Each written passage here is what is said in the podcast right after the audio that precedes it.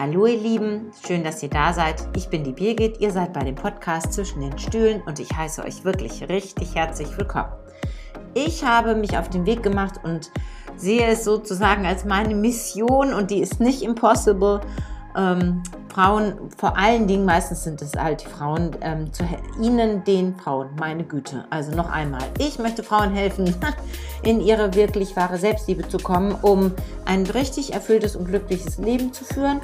Dafür bin ich angetreten und ich möchte gerne alle eure Glaubensmuster mit euch lösen, die da euch so im Weg stehen. Eventuell irgendwelche Familienblockaden, Muster, whatever ihr da so alles mit euch habt.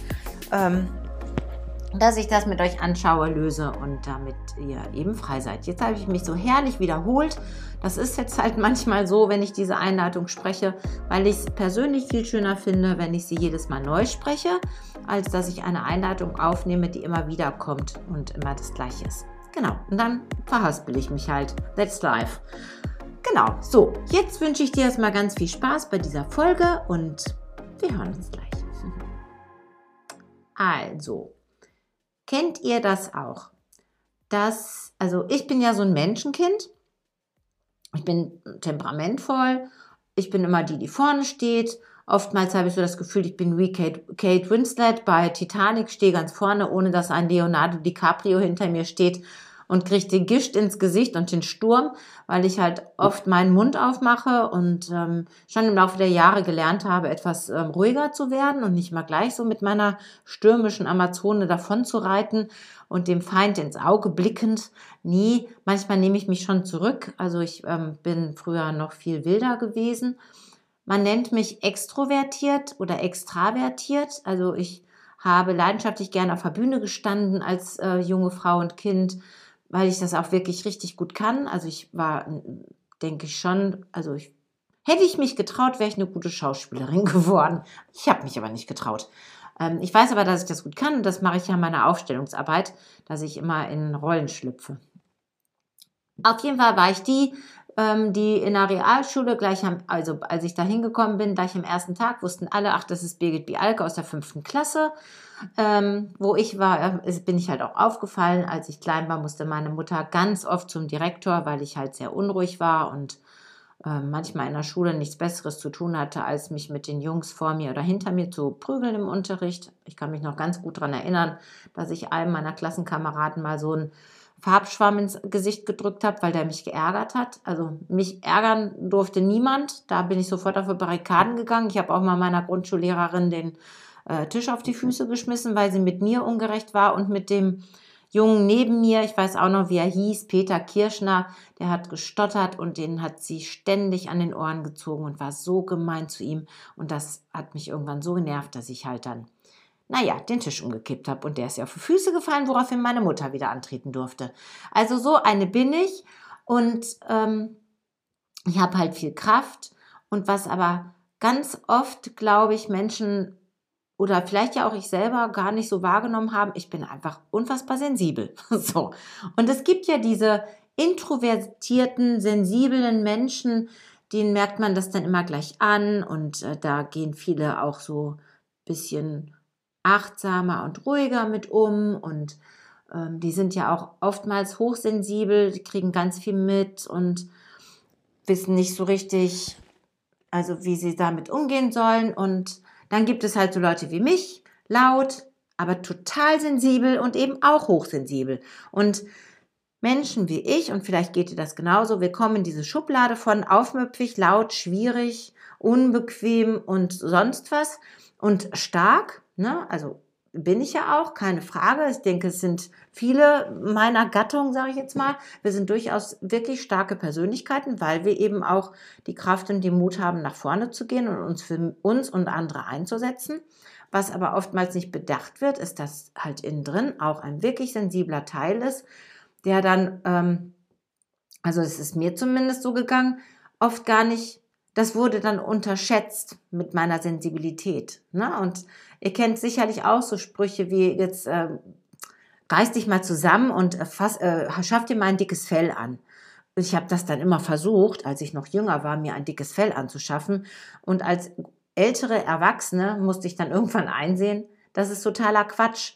Ein Mensch wie ich, der so sensibel ist. Und das ist ja meine Gabe für meinen Beruf auch. Also wenn ich in der äh, Praxis bin und da Aufstellung mache, ist es mega, mega toll, dass ich so hochsensibel bin und mich überall einfühlen kann. Aber ich kann mir kein dickes Fell anschaffen. Also es geht schlicht einfach nicht. Ich kann auch nicht sagen, ich habe eine dunkle Hautfarbe oder ab heute habe ich schlitzförmige Augen. Nee, geht nicht. Ich habe auch nicht spontan ähm, braun gewachsene Haare. Auch das geht nicht. Ich bin einfach sensibel und ich bin dünnhäutig und da gibt es einfach kein dickes Fell.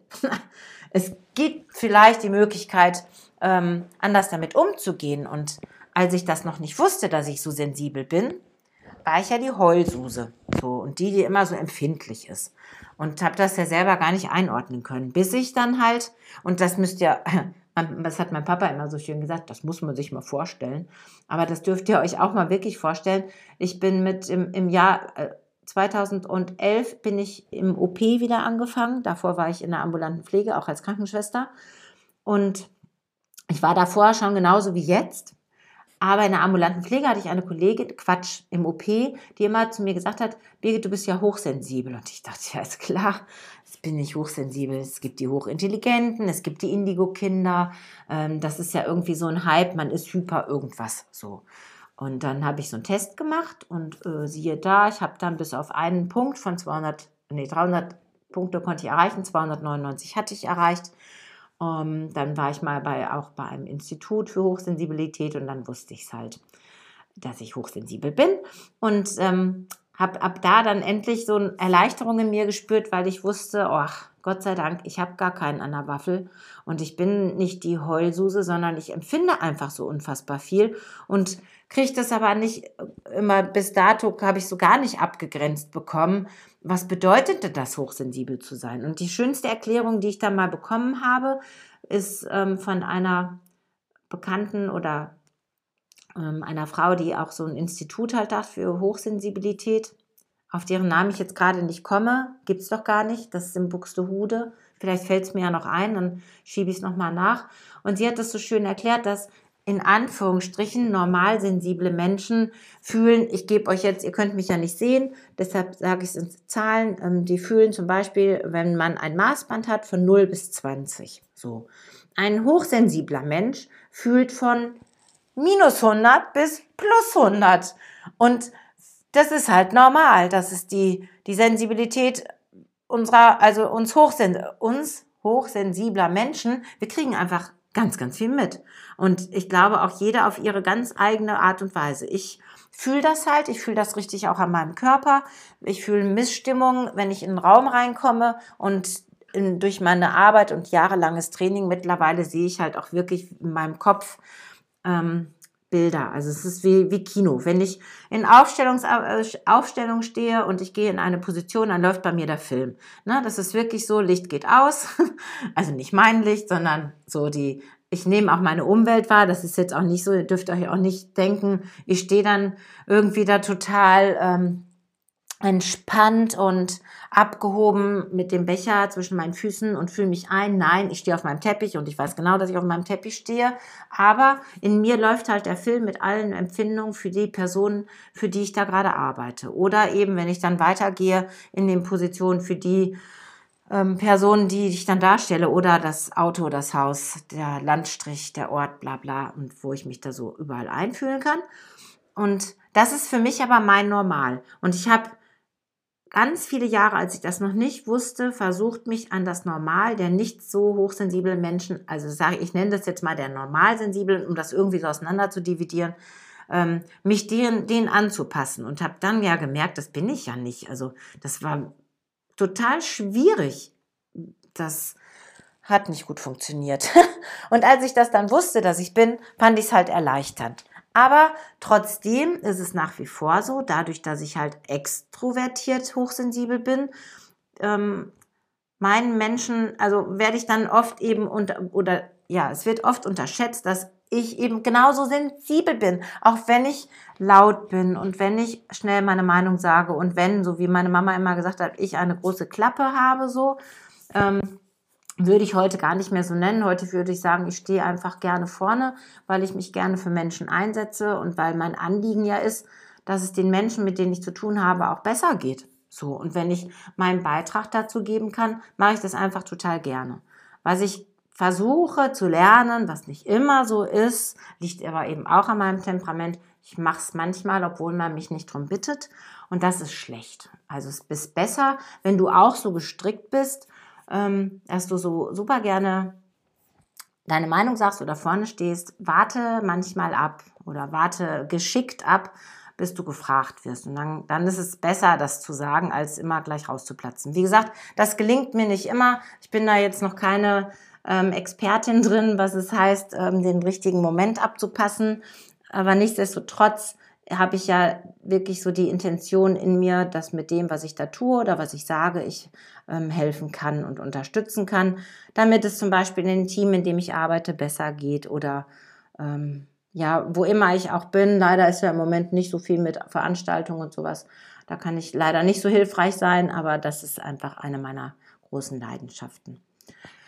Genau. Also eigentlich wollte ich so eine Lanze brechen für Menschen, die, und vielleicht gehörst du dazu, ähm, falsch eingeschätzt werden, weil du vielleicht auch der Typ bist, der eher laut ist und eben nicht so zurückhaltend, aber trotzdem eben sensibel bist. Und es gibt wohl, ich habe das mal irgendwo gehört, waren das 20 Prozent, also es ist ein wirklich kleiner Prozentteil, äh, Pro Prozentanteil, prozentualer Anteil von Hochsensiblen ist extrovertiert. Die meisten sind halt introvertiert und denen glaubt man dann eher, dass sie sensibel sind. So viel zu heute. Und jetzt wünsche ich euch einfach einen wunder wunderschönen Tag und lasst es euch gut gehen. Jetzt, wo ich das hier aufnehme, ist draußen alles total verschneit hier in Eilte, in dem Dorf, in dem ich lebe. Das ist mega schön, mit dem Hund zu gehen und ähm, ja, den Schnee unter den Füßen zu haben und das sind riesen Schneeböen, also richtig so wie Dünen. Ich habe mal in Libyen gewohnt als kleines Mädchen und äh, da gab es halt immer Sandstürme und das hat mich gestern total daran erinnert. Und da mussten wir immer mit so einer Brille rausgehen, weil das richtig wehgetan hat, dieser Sand auf der Haut. Und ich kann mich auch erinnern, wir haben mit Fertighäusern gewohnt, dass der Sand dann immer so durch die Ritzen gerieselt ist, also dass das so in mein Zimmer gekommen ist. Ja, also das ist jetzt nur so eine kleine Anekdote am Rande. Wie gesagt, ich wünsche euch eine wunderschöne Zeit, ein, gebt gut auf euch acht, fühlt euch ganz doll umarmt und lasst es euch gut gehen. Bis zum nächsten Mal. Alles Liebe, eure Birgit. Tschüss.